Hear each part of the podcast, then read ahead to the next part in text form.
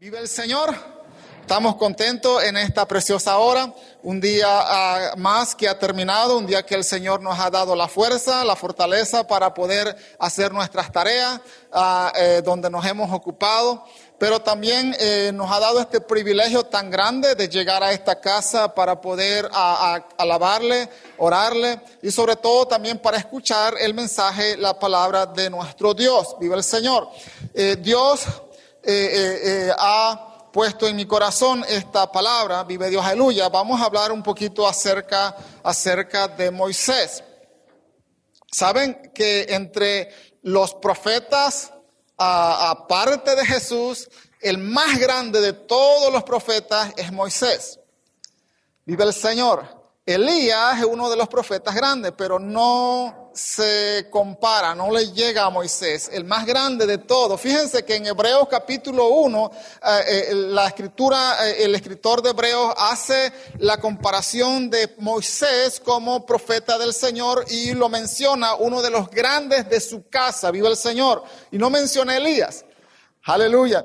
Y, es bien interesante este, este, este, hablar de Moisés es bien interesante, es, es apasionante hablar de Moisés, mis hermanos, porque a través de Moisés tenemos la revelación, tenemos el mensaje, tenemos la palabra, vive el Señor, y es a través de su siervo que Dios le revela este, este, el comienzo de la vida eh, eh, en la tierra. Y, y según las tradiciones, eh, Creemos que fue Moisés el que escribió Génesis hasta Deuteronomio, viva el Señor.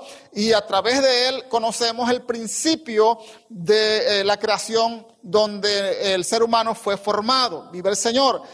Y fíjense, Moisés es un hombre, ah, fue un hombre eh, en sus principios como usted y yo. No tiene, no tenía algo tan especial, viva el Señor este, como que Dios lo escogiera por ser especial. No, eh, eh, fíjense, Dios escoge a cada uno de nosotros, vive el Señor, y depende de nosotros cómo nos envolvemos, cómo nos damos para el Señor. Si usted no lo veía así, así es, mi hermano.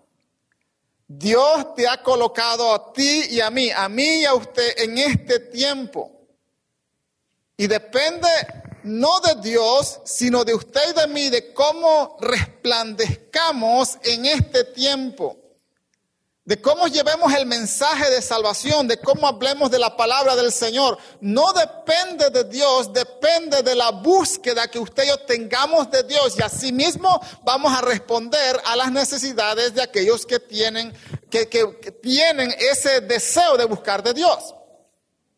Aleluya. Santo nuestro Dios. Fíjense, Moisés en sí, la vida de Moisés es una desgracia desde su comienzo. En los primeros años de su vida fue, eh, eh, estuvo a punto de morir y fue rescatado, viva el Señor, rescatado de las aguas. Pues ese es el título, ese es el, el nombre, viva el Señor, rescatado de las aguas. Pero hubo algo especial que Dios miró en él para llevar una tarea especial y sacar a su pueblo de la esclavitud. Y fíjense, hay una palabra que Dios menciona de Moisés y dice que Moisés era un hombre manso, más manso en aquel entonces que todos los que vivían en aquel entonces. Vive el Señor. Pero hay algo bien especial que Dios requiere de sus siervos y es obediencia. Nada más. Obediencia. Vive el Señor. Tenemos a Jonás. Jonás fue llamado por Dios. Pero Jonás tuvo la particular eh, acción de no querer obedecer a Dios. Tenemos a usted y a mí. Aleluya. ¿Ve? Depende de que usted y yo, yo y usted obedezcamos a Dios, Dios va a reaccionar en ese, e, e, en ese compromiso que usted y yo tengamos con Dios. Aleluya. Y acuérdense que eh, la desobediencia es pecado. Aleluya. Y Dios capacita a Moisés Vive Dios, aleluya, para poder llevar la tarea más grande que toda la historia de la raza humana puede recordar. Fíjense que aún los ateos saben la historia de que Dios usa a Moisés para sacar a su pueblo de la tierra de Egipto. Aún los incrédulos, vive el Señor, mencionan el nombre de Moisés cuando Dios lo usó para abrir el mar y a través de eso pasar en seco, vive el Señor. Aún aquellos satánicos, vive Dios, aleluya, mencionan el nombre de Moisés, porque el nombre de Moisés fue grande y es grande, vive el Señor, por la dedicación de Moisés para con su Dios. Aleluya. ¿Sabe que eh, eh, en las escrituras, por ejemplo, en las epístolas de Pablo, se mencionan muchos nombres de personas que ayudaron en el Evangelio? Y es por la dedicación que ellos pusieron en el Evangelio. Mire, mire mis hermanos, Dios no es ingrato, al contrario. Todo aquel que hace algo por su obra, vive el Señor, Él lo honra, vive Dios, aleluya, Él lo exalta, vive Dios. Él pone algo especial en su siervo. ¿Por qué? Porque la obra es de Él. Y cuando reconocemos que la obra es de Él y queremos agradar a Dios, lo que hagamos por Él, vive el Señor, Él se agrada y Él pone tu nombre, vive el Señor, en aquellos para que lo vean, para que digan que Él es siervo y la sierva del Señor. En Éxodo capítulo 19, Dios habla a Moisés. Mire, dejen ir rapidito por esta historia. En Éxodo capítulo 19, Dios habla a Moisés y le dice, vive Dios, aleluya, que capacite a su pueblo.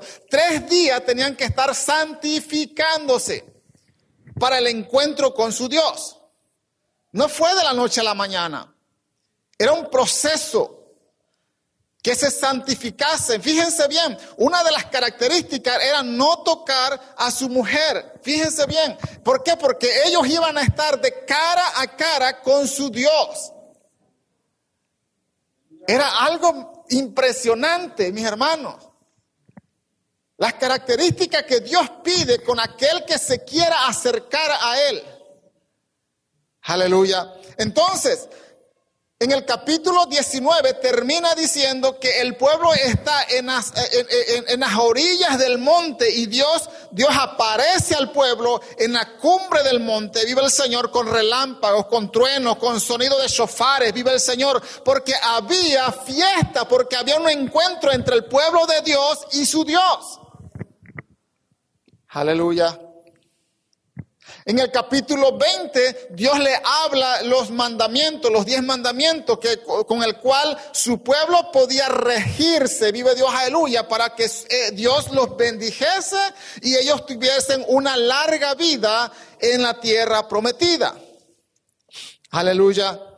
Ahora, aquí pasa algo peculiar. ¿Por qué? Porque al escuchar la voz de Dios, el pueblo tuvo miedo de seguir escuchando la voz de Dios. ¿Por qué? Porque la voz de Dios no es una voz cualquiera, vive el Señor, es una voz que tiene autoridad, vive Dios, aleluya. Santo es el Señor, que aquel que la escucha, vive el Señor.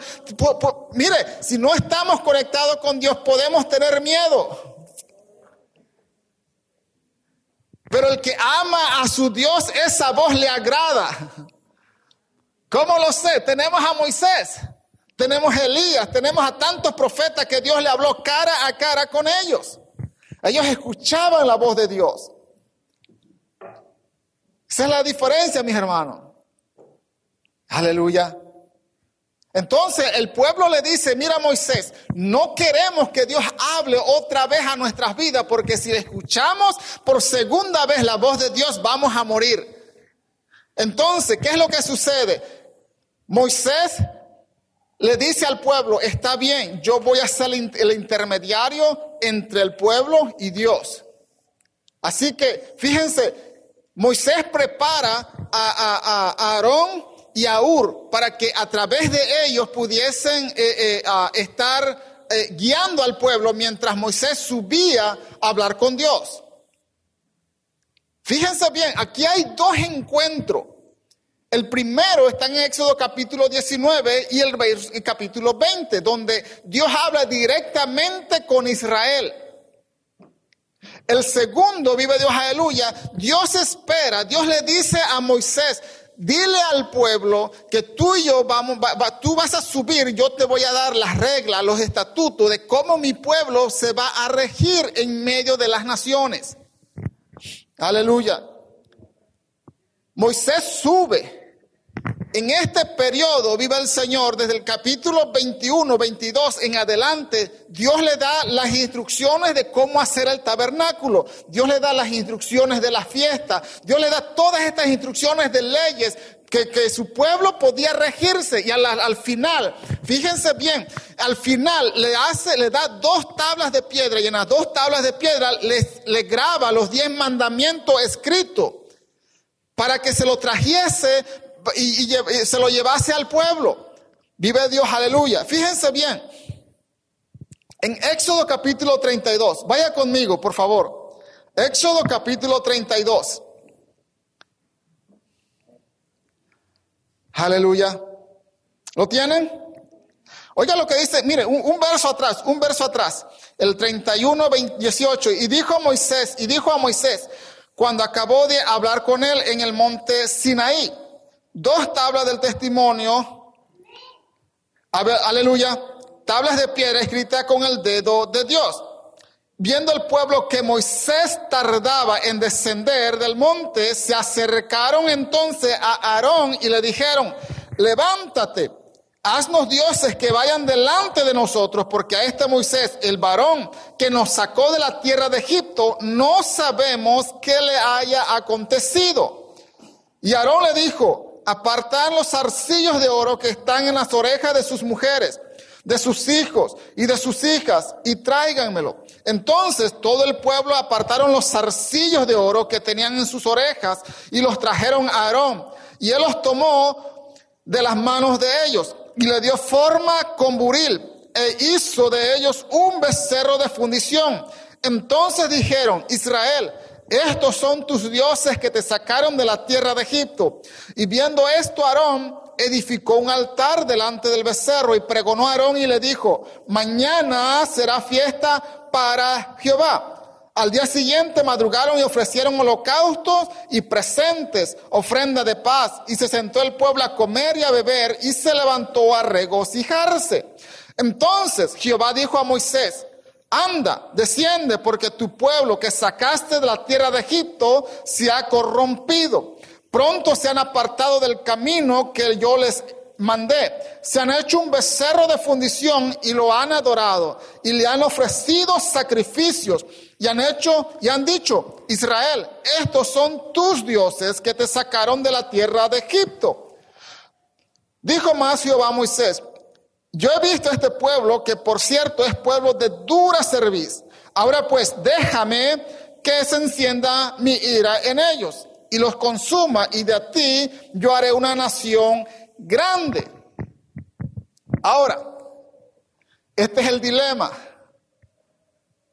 ¿Cómo es posible? Fíjense bien, ¿cómo es posible que Israel vio a Dios? Vio los milagros, todas las plagas que Dios envió a Egipto. Fíjense, mire, porque e, e, es, es inconcebible lo que estamos, lo que acabamos de leer. Pero vengan para acá, mire. Está Israel en Egipto. Dios manda las plagas. Ellos, ellos ven la grandeza que Dios hace. Ellos ven cuando el mar se abre y ellos caminan en seco. Ellos vieron de día la columna, la, sombra para que el sol no, no, los quemase. Vive el Señor. Y en la noche la columna de fuego para que los guiase. Ellos vieron todas estas maravillas. Pero en este momento, vive Dios, aleluya. Moisés está 40 días y 40 noches con Dios hablando cara a cara. Dios dándole la revelación a Moisés mientras el pueblo eh, eh, eh, en, el campamento se están desesperando, no tienen un líder. Y lo primero que se le ocurre es, haznos dioses que vayan delante de nosotros. Aleluya. Grande nuestro Dios. ¿En qué mente cabe todas estas cosas? ¿Cómo es posible de que vieron, escucharon los truenos, escucharon los relámpagos, el sonido de los shofares, vive Dios, aleluya, Dios hablando cara a cara y cambian la gloria de Dios por la gloria de algo que podían palpar, vive el Señor. Aleluya. Y esto es fácil de explicarlo. Porque mire, Moisés simboliza la revelación de Dios. Mire, el que busca a Dios, Dios le revela su palabra, el mensaje, el mensaje escrito. El que está carnal, mis hermanos, necesita ver para creer, pero el espiritual, vive Dios, aleluya, no necesita ver para creer, vive el Señor. Él le crea la palabra del Señor y dice la Biblia que, que bienaventurado es aquel que cree sin ver. Aleluya. Dios es bueno, mis hermanos. Moisés, Moisés está con Dios. Es por Moisés que el pueblo sabe dónde ir y dónde acampar. Vive Dios, aleluya. En la revelación la trae Moisés. Pero cuando Moisés no está en el pueblo, el pueblo quiere ver algo para que puedan caminar, seguir caminando. Fíjense, eh, en este capítulo vemos la revelación de lo espiritual y lo carnal.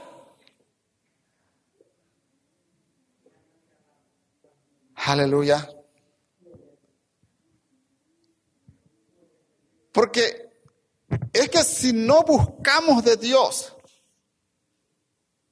procuramos de que todo lo visible sea palabra de Dios. Porque el mensaje de Dios viene de Él. El mensaje de un carnal, del que no tiene la visión, viene de acuerdo a las circunstancias que lo rodean. Mire, aleluya. Déjeme explicárselo de otra forma. Yo sé que me entienden. Mire, en estos momentos, en el tiempo que estamos viviendo, han habido pastores, predicadores que se han vestido de Batman para poder traer un mensaje a la iglesia. Han habido varones que se han vestido de payaso. Han habido pastores, han habido varones que, han ungido eh, chicles, han ungido escobas. ¿Para qué? Para que cuando usen las escobas, eh, supuestamente barran lo malo de la casa, vive Dios, aleluya, y venga la bendición. ¿Usted cree que los tiempos que estamos viviendo eran diferentes a aquellos tiempos? ¿Ah? Aleluya. La revelación la da Dios, vive Dios, aleluya, para que su pueblo vea el camino por el cual que deben de ir.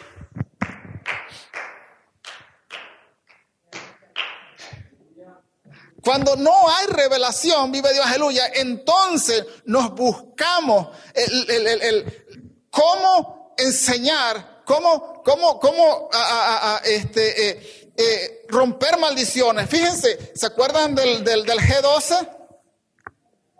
Esas doctrinas que salieron. Aleluya. Hermano, ¿qué tiene que ver el becerro? Porque es el mismo modelo.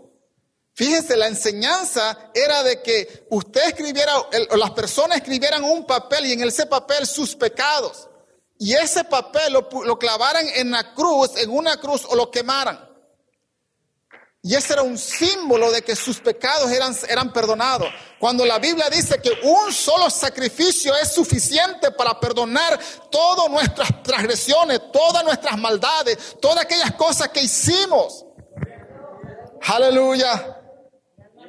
El sacrificio de Jesús es único y no se puede repetir, viva el Señor, porque un solo sacrificio santifica la iglesia, santifica al pecador, vive el Señor, lo renueva, lo lava, vive Dios, aleluya, y lo hace una nueva criatura.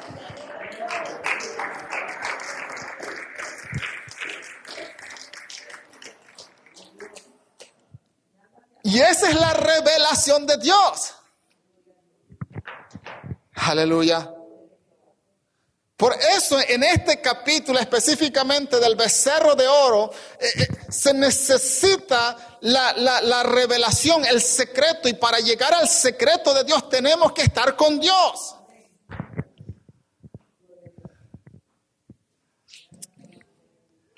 Aleluya. Tenemos que buscar de Dios. Dios es bueno. Mire, Dios a Moisés pone a Ur y a Aarón encargados del campamento. Pero es el pueblo el que tiene la idea de cómo, de, de buscar un sustituto. Quiero que me presten atención. No están sustituyendo a Dios, están sustituyendo a Moisés.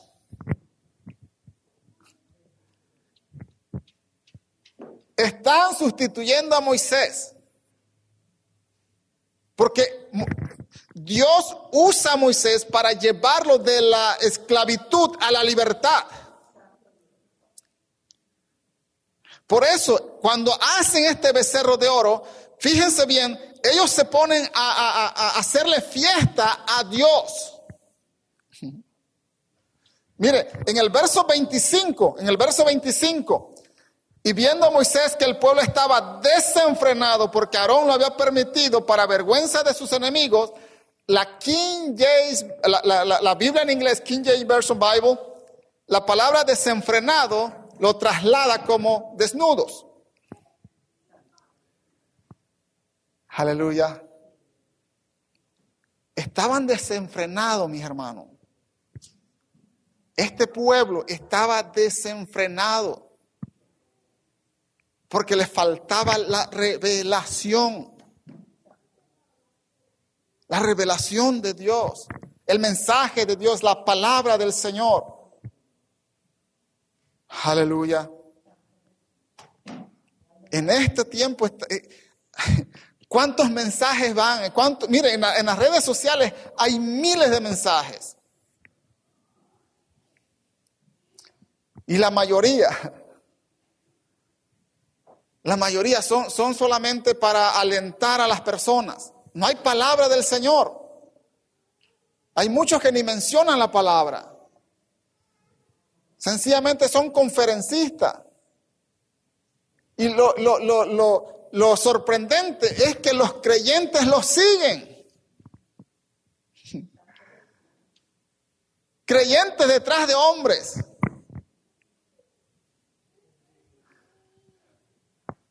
Aleluya. Creyente buscando, vive el Señor, porque nos estamos quedando ciegos. Y no estoy hablando de este lugar, estoy hablando en general. En general. Porque, mire, se hizo un censo, creo que en el 2014, 2010, algo así de las diferentes denominaciones dentro del cristianismo y, según este censo hay más de 44 mil denominaciones con diferentes doctrinas. Y cada denominación dice tener la verdad. No estoy seguro si sea, sea 44 mil denominaciones, pero según este censo, aleluya. Viva el Señor. Porque, mire, cuando llegan donde Aarón, Aarón permite que esto suceda. Y fíjense bien, Moisés dejó a dos personas encargados, uno fue Ur y el otro fue Aarón. Pero en la escritura que, que hemos leído no hay rastro de Ur. Ur no se menciona por ningún lado. No hay rastro, no hay registro, ni cómo murió, no, no se menciona. Desde, desde que Moisés lo dejó a cargo con Aarón, de ahí en adelante el nombre de Ur no se menciona. Se cree que las personas mataron a Ur porque Ur se negó a hacer el becerro de oro. Se cree. Y esas son especulaciones. ¿Ok? Pero el punto específico es que este pueblo le dice que le harían fiestas a Dios. El deseo era bueno. El deseo era bueno, hacerle fiesta a Dios. Pero es que este, este es el, el error que muchas veces cometemos que queremos darle a Dios lo que pensamos que a Dios le agrada. Y no es así. Dios es alto, Dios es sublime, Dios es, es, grande, vive el Señor. Los cielos no pueden contener la grandeza de nuestro Dios, vive el Dios, aleluya. Y entonces es Dios quien pide cómo se le adore, cómo se le busque, cómo se allegar a Él. Es Dios el que dice cómo nosotros podemos acercarnos, porque sabe Dios que si buscamos la manera nosotros, vamos a hacer de la manera errónea. Deuteronomio capítulo 12. Deuteronomio capítulo 12. Oiga, oiga lo que dice este, este, este capítulo. Aleluya. Deuteronomio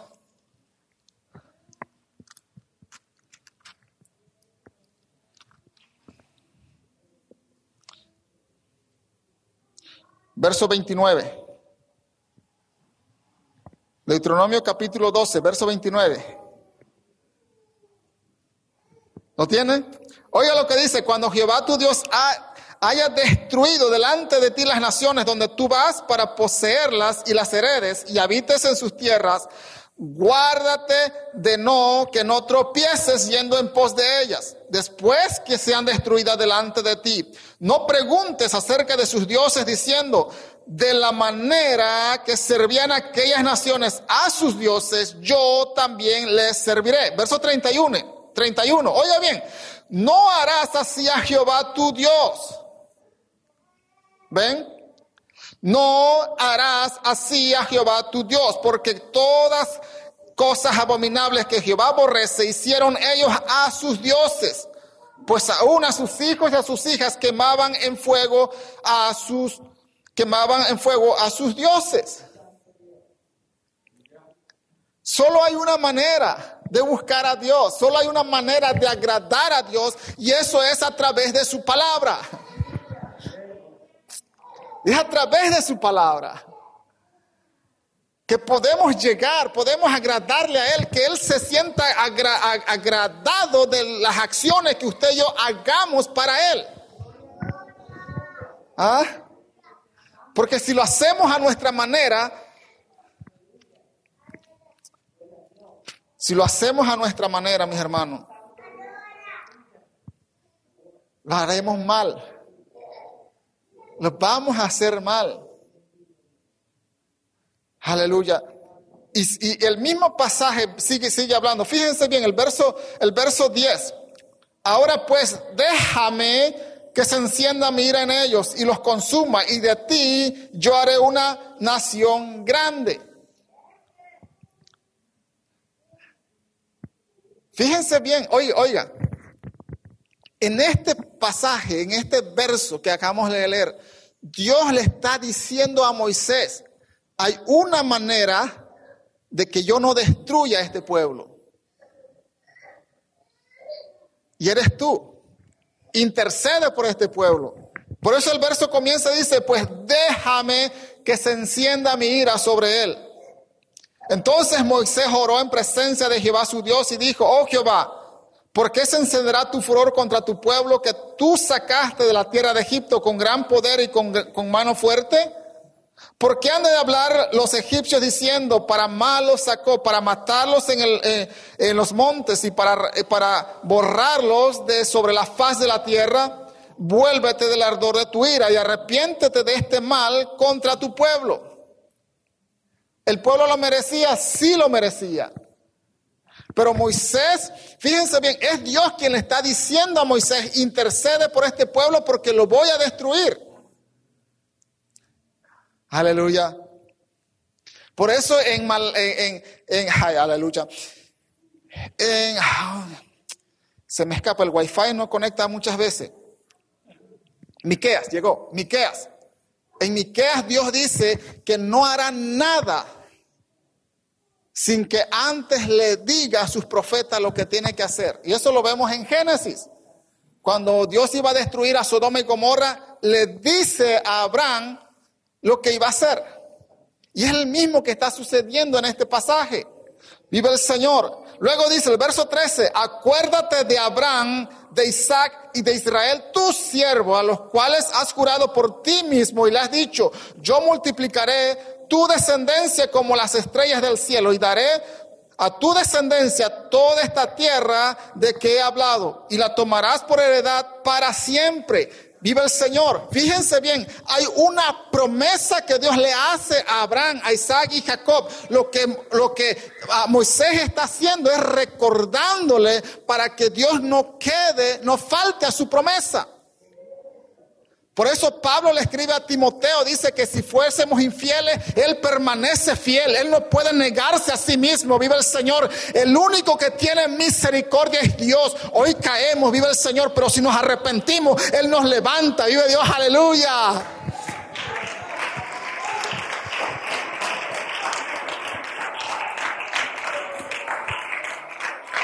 Él nos restaura. Él quiere trabajar en nuestras vidas, en nosotros. Santo. Por eso ese pasaje que leemos eh, eh, en Timoteo, es, Pablo lo saca de, de estas historias. Pablo conocía el Antiguo Testamento. Vive el Señor. Mire, para ir avanzando, que el tiempo, el tiempo nos, nos traiciona. Primer libro de Reyes, capítulo 12. Primer libro de Reyes, capítulo 12, verso 25. Aleluya. Primer libro de Reyes, capítulo 12, verso 25. Entonces reedificó Jeroboam a Siquén en el monte de Efraín y habitó en ella y saliendo de ahí reedificó a Penuel. Y dijo Jeroboam en su corazón, ahora se volverá el reino a la casa de David.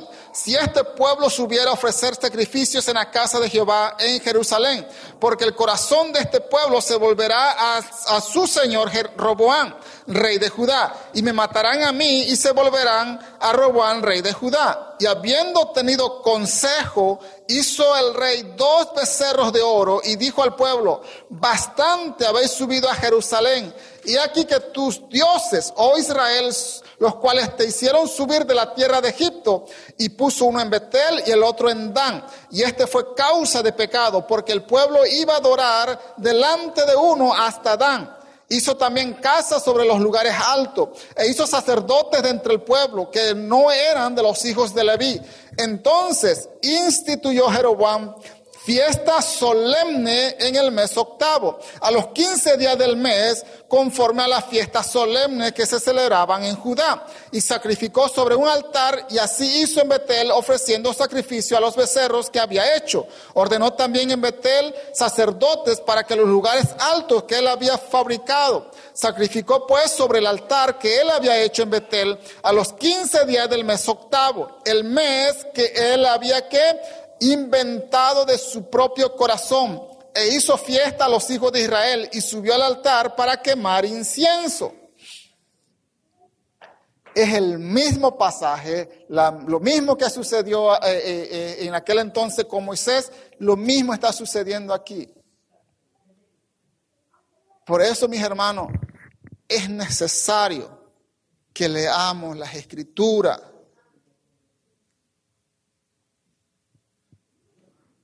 Los únicos que pueden saber cuando escuchan un mensaje, si es verdadero o no es verdadero, son los que leen la escritura. Cuando no se escudriña, cuando no se lee la escritura, a todo se le dice amén. A todo. Por eso no me canso de decirle, escuchen con cuidado. Presten atención. Si alguien dice amén, déjelo que diga amén. Usted no se una, escuche con cuidado. Aleluya. ¿Por qué? Porque el, propósito de Dios, mis hermanos, es que nosotros crezcamos, que nosotros maduremos, que no seamos niños fluctuantes, dice Pablo, llevados de aquí para allá como vientos de doctrina.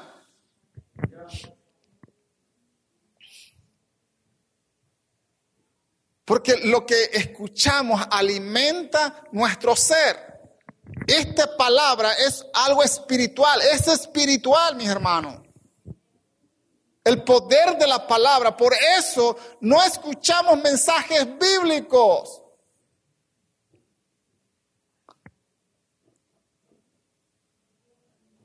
Porque la mayoría de los líderes creyentes, vive el Señor, los líderes que enseñan al pueblo, prefieren leer libros que, que eh, eh, levanten los ánimos a las personas. Hoy hay muchos conferencistas que en vez de leer la palabra, leen libros. Aleluya. Mire, eh, está este, este, este ah, colombiano, este, ah, no, no, es japonés, japonés me parece, Kim, Kim Benchu, algo así. Él no sabe lo que dice la Biblia y se cree cristiano. Y muchos cristianos lo siguen. Y así hay muchos, mis hermanos. Así hay muchos. Por eso es necesario que usted y yo busquemos la palabra del Señor, nos, nos, acerquemos a Dios. ¿Por qué? Porque, mire, Moisés es el referente de lo espiritual.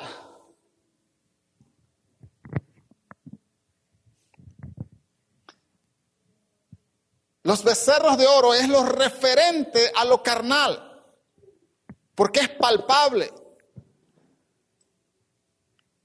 Mire, Proverbios, capítulo 29, verso 18. Proverbios 29, 18. Proverbios 29, 18.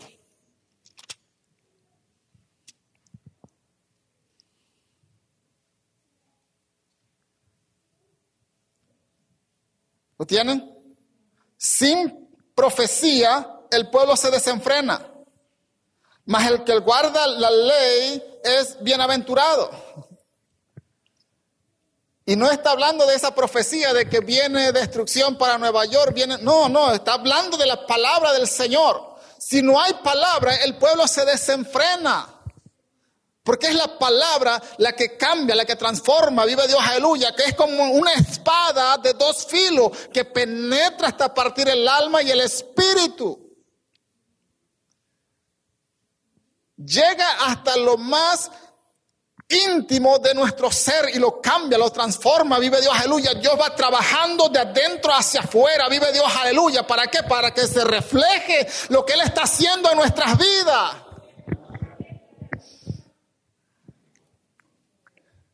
De adentro hacia afuera.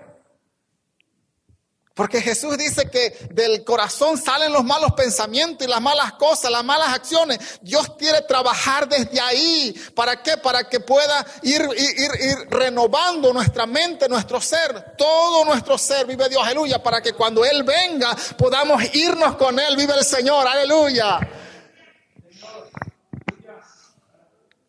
Ahora sí, ¿qué tiene que ver con Lucas? Vamos a regresar a Lucas. Lucas capítulo 16, que ahí comenzamos. ¿Usted cree que me había olvidado? no.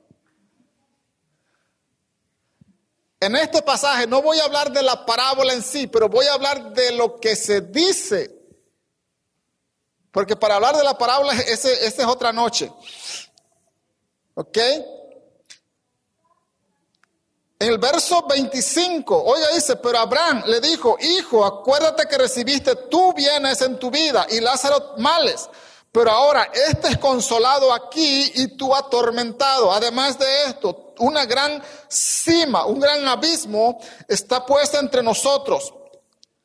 Y de manera que, y ustedes, y de manera que los que quieran pasar de aquí a ustedes no pueden ni de allá pasar acá. Entonces le dijo, te ruego, Padre, que envíes a la, que lo envíes a la casa de mi padre, porque tengo cinco hermanos para que le testifiquen. Aleluya. A fin de que no vengan ellos también a este lugar de tormento. ¿Cuál es la idea del rico? De que Abraham pueda resucitar a Lázaro y enviarlo a testificar a la casa de su padre. ¿Cómo se llama eso? Testimonio.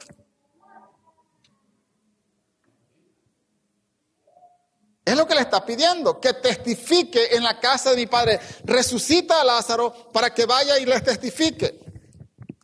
Verso 25. Y Abraham le dijo, a Moisés y a los profetas tienen, escúchenlos. Mire, es que, ¿en qué momento le hemos dado más importancia al testimonio que a la palabra del Señor?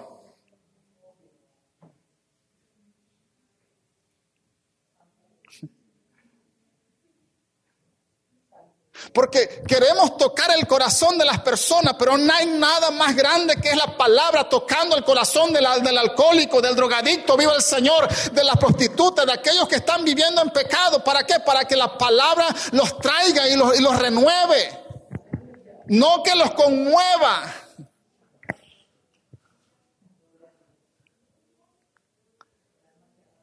Le hemos dado más, más poder al testimonio que al mensaje de la palabra. Es bueno testificar, pero es mejor predicar el mensaje de salvación, mis hermanos. Mire, en el 2000, 2005, y esto, esto, esto se hizo bien popular. Hoy en día eh, eh, tenemos testimonios de muchas personas que han ido al infierno y han regresado. Cinco jovencitos que supuestamente fueron al infierno. Fíjense, hay una persona, hay, un mensaje de una persona que dice que, que eh, este Gigi Ávila está en el infierno. ¿Ah? Y hay muchos testimonios y las personas se lo creen. ¿En qué momento ha sucedido esto? ¿En qué momento nos hemos, nos hemos olvidado del mensaje que está aquí? El rico dice, envía a Lázaro para que le testifique. Y Abraham dice, no, tenemos a Moisés, tienen la palabra, tienen el mensaje escrito. Aleluya. Y él insiste, verso 30, entonces dijo, no Padre Abraham, pero si alguno fuese a ellos de entre los muertos, se arrepentirán. Mentiras. Mentiras. En el 2020, en el 2020 creo que fue como en enero, en, en junio o julio, una niña como de 7, 8 años.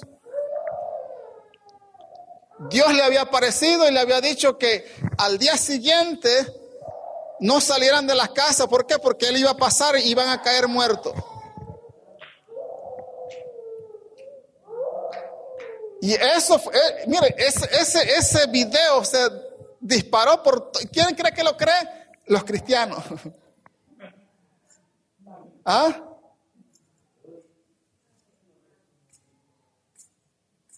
Pero viene alguien y se para aquí y dice, mi hermano, la palabra del Señor está vigente, el Antiguo Testamento como el Nuevo Testamento es palabra del Señor. Luego sale uno y no, el Nuevo Testamento es válido, pero el Antiguo Testamento ya está destruido, ya, ya, ya, no, ya caducó. ¿Ah? Pasó ese día, no sucedió nada. ¿Cómo quedó esa niña? Mire, ¿cómo quedamos delante del mundo? ¿Por qué? Porque al testificar uno, nos encierran a todos.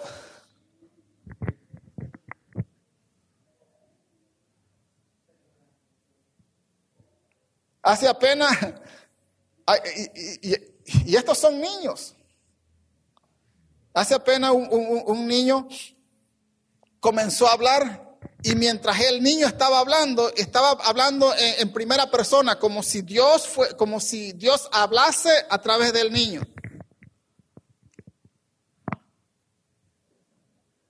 ¿Ah? Y le hemos dado más importancia a los testimonios. No, no, no, no.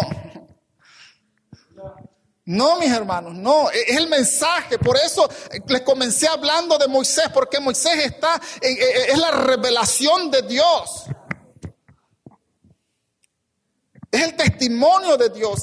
En Él vemos las leyes de lo que Él le agrada, las bendiciones y las maldiciones, mis hermanos.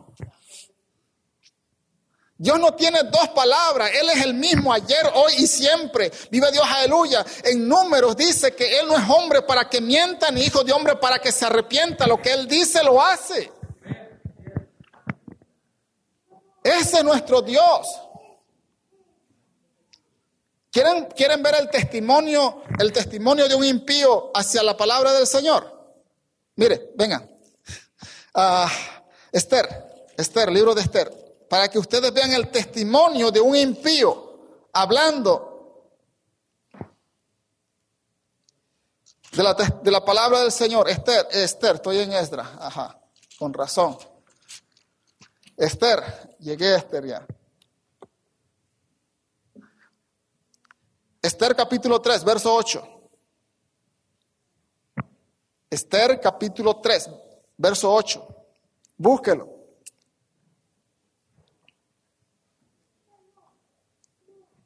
¿Llegó? Ok, oiga lo que dice. Y dijo Amán al rey Azuero, hay un pueblo esparcido y distribuido entre los pueblos de todas las provincias de tu reino. Y sus leyes, ¿qué dice? Son diferentes de las de todos los pueblos. ¿Lo vieron? Un impío que quería deshacerse de, los que estaban en, en, eh, en el reinado de Azuero. Y sus leyes son diferentes a las de todos los pueblos y no guardan las leyes del rey. Y al rey nada le beneficia dejarlos vivir. Aleluya. Ese es el testimonio de un impío. Y lo mismo le sucede a Daniel. Los sátrapas le dicen, rey, haz un edicto que en el lapso de 30 días, si un hombre demanda algo de un dios o de, o de un rey, en 30 días, se ha echado en el foso de los leones. Porque el enemigo le tiene miedo a la palabra del Señor cuando se vive, cuando se predica, cuando se enseña con rectitud. Porque la palabra es la que hace la diferencia. Es la palabra, es el mensaje del Señor. ¿Sabe lo que dijo Jesús? Juan capítulo 17. Santifícalos en los testimonios. No, santifícalos en tu verdad. La palabra santifica, mis hermanos. Tu palabra es verdad. Aleluya. Ese es el mensaje que se ha ido cambiando, que se ha ido distorsionando. Es la palabra la que cambia, la que transforma, la que renueva, la que nos trae alegría, mis hermanos, la que nos hace sabios.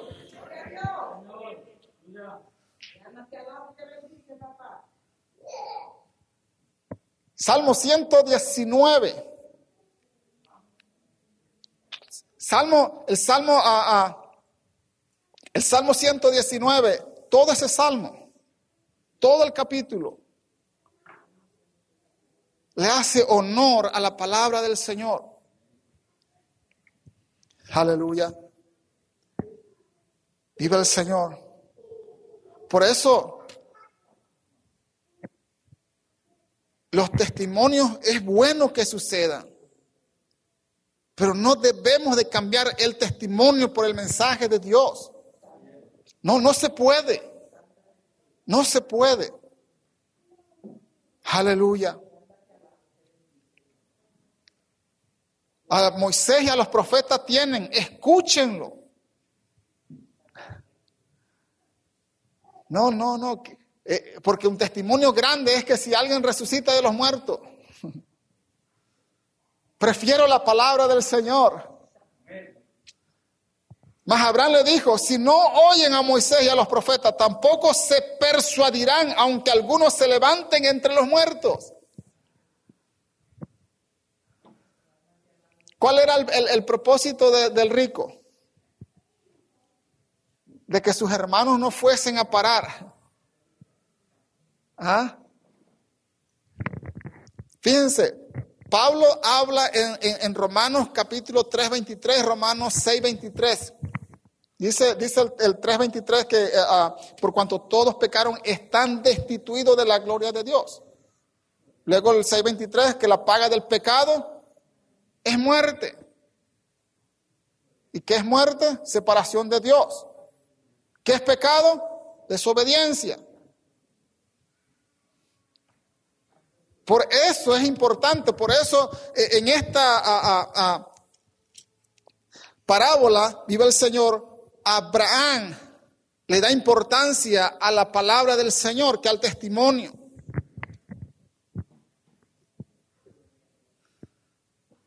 Queremos crecer, tenemos que estar en los secretos con Dios. Porque ver televisión todo mundo lo hace.